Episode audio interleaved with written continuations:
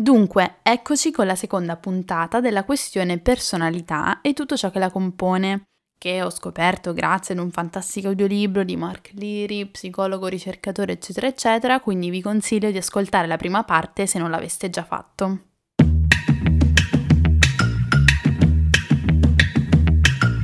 Questo è UF, Ultrafragola Fanzine, un podcast per chi pensa troppo e ama complicarsi la vita in questo mondo incasinato e dolcemente effimero di cui tutti vorremmo essere i protagonisti.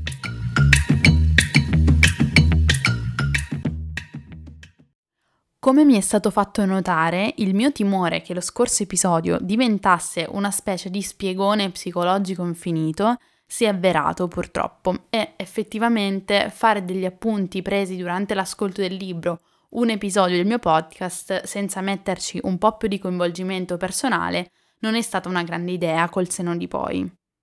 Quindi in questa seconda parte proverò a darvi qualche insight in più sulla personalità, ma nella maniera più organica possibile e con un po' del mio solito flusso di coscienza, che amate tanto.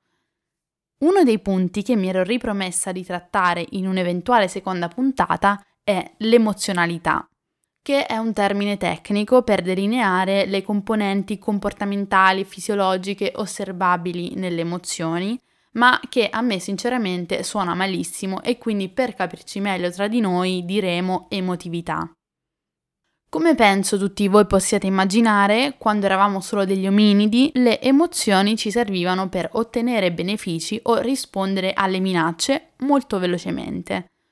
Tuttora le emozioni sono gestite da sistemi super primitivi del nostro cervello, ma di tutto ciò la cosa fondamentale da sapere è che ad ogni singola emozione corrisponde un'azione. Se ci pensate trovate questo concetto nell'etimologia stessa della parola, infatti viene ricondotta al verbo latino emovere, cioè ex più movere, letteralmente portare fuori, smuovere, scuotere, agitare, quindi agire. Ecco perché quando andate in terapia vi insegnano ad identificare le vostre emozioni, perché già solo questo vi porterà a capire molto di più perché vi comportate in determinati modi. Identificare le emozioni non è sempre facile. Eh, io stessa ricordo che quando la mia psicologa, sì, sono stata in terapia e lo sono tuttora e ne parleremo al più presto anche qui, Insomma, quando la mia psicologa mi interrogava a riguardo, io non sapevo cosa dire, cioè mi mancavano proprio le parole per descrivere quello che provavo, o forse nemmeno sapevo cosa provavo.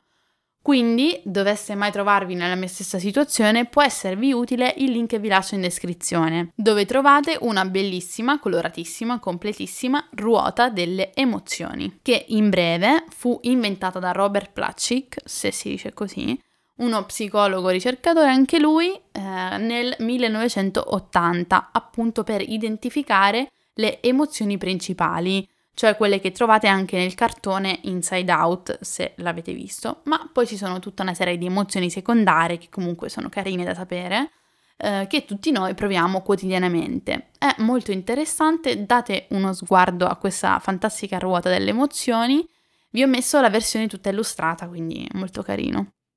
Quello che però ci dice il nostro amico Mark Liri dell'audiolibro è che ciascuno di noi può avere o una tendenza verso le emozioni negative o una tendenza verso le emozioni positive. Quindi questo determina se nella vostra vita sarete persone generalmente tristi o generalmente felici. Questo cosa vuol dire? Vuol dire che se avete una tendenza verso emozioni negative, che by the way eh, ha base genetica, anche quando vi accadono cose positive nella vita, riuscite comunque a trovare qualcosa di terribile per la quale disperarvi. E al contrario, se avete una tendenza verso le emozioni positive, tenderete a trovare del buono anche nel marcio, come si suol dire, e sarà più facile per voi superare i problemi senza farne un dramma. Ma qui per spezzare una lancia a favore di noi poveri sfigati che, posso dirlo, soffriamo di più, eh, sì sì, mi inserisco anch'io nella categoria delle emozioni negative, credo che ci sia speranza di salvezza, anche se eh, effettivamente ci vuole un'immensa forza di volontà, appunto per cercare di non lasciarsi andare all'autocommiserazione, ma comunque tutto si può aggiustare, andate in terapia da bravi. Un altro dettaglio interessante è che perfino l'intensità delle vostre emozioni è considerato un tratto della personalità. E questo vuol dire che se quando siete felici siete molto, molto felici, estatici, è anche molto probabile che quando siete tristi vi sentiate molto, molto tristi, funerei. Queste persone, hey there, it's me, c'è persino un episodio del podcast che si intitola Pensare troppo, queste persone appunto tendono ad analizzare tutto decisamente troppo e ad ingigantire i problemi, ma sono anche le persone più artistiche, giuro lo dice il libro. Un altro argomento carino da trattare è quello relativo alla stabilità della personalità. Infatti è normale che la nostra personalità e tutti i suoi tratti tendano a variare a seconda della situazione in cui ci troviamo. Quanto essi varino dipende da quanto ci lasciamo influenzare dalle situazioni e questo determina quanto siamo in generale prevedibili o imprevedibili. Alcuni di noi tenderanno a mostrare uno specifico tratto della personalità in tutte le situazioni, altri tenderanno ad abbinare una specifica risposta comportamentale a ciascuna specifica situazione. Ma se ogni tanto vi sentite un po' pazzi e non sapete dove sbattere la testa, sappiate che è normalissimo. Infatti Mark ci dice anche che la nostra personalità è formata da così tanti piccoli tratti diversi che spesso questi finiscono per competere gli uni con gli altri e spingerci verso direzioni opposte. Tutto ciò comunque migliora con l'età per fortuna e man mano che anche le nostre condizioni di vita si stabilizzano, si stabilizza pure la personalità. Ok, eh, volevo parlare anche d'altro, ma eh, rivedendo il resto degli appunti in realtà mi sembra di poter concludere qui questa seconda e ultima parte, perché sì è vero, ho parlato soprattutto di emozioni, ma mi sembrava la fetta della torta più importante, a parte appunto le cose principali, gli elementi principali che abbiamo trattato nella scorsa puntata e eh, ci sarebbe altro da parlare, ma eh, credo che finirebbe per essere poi noioso.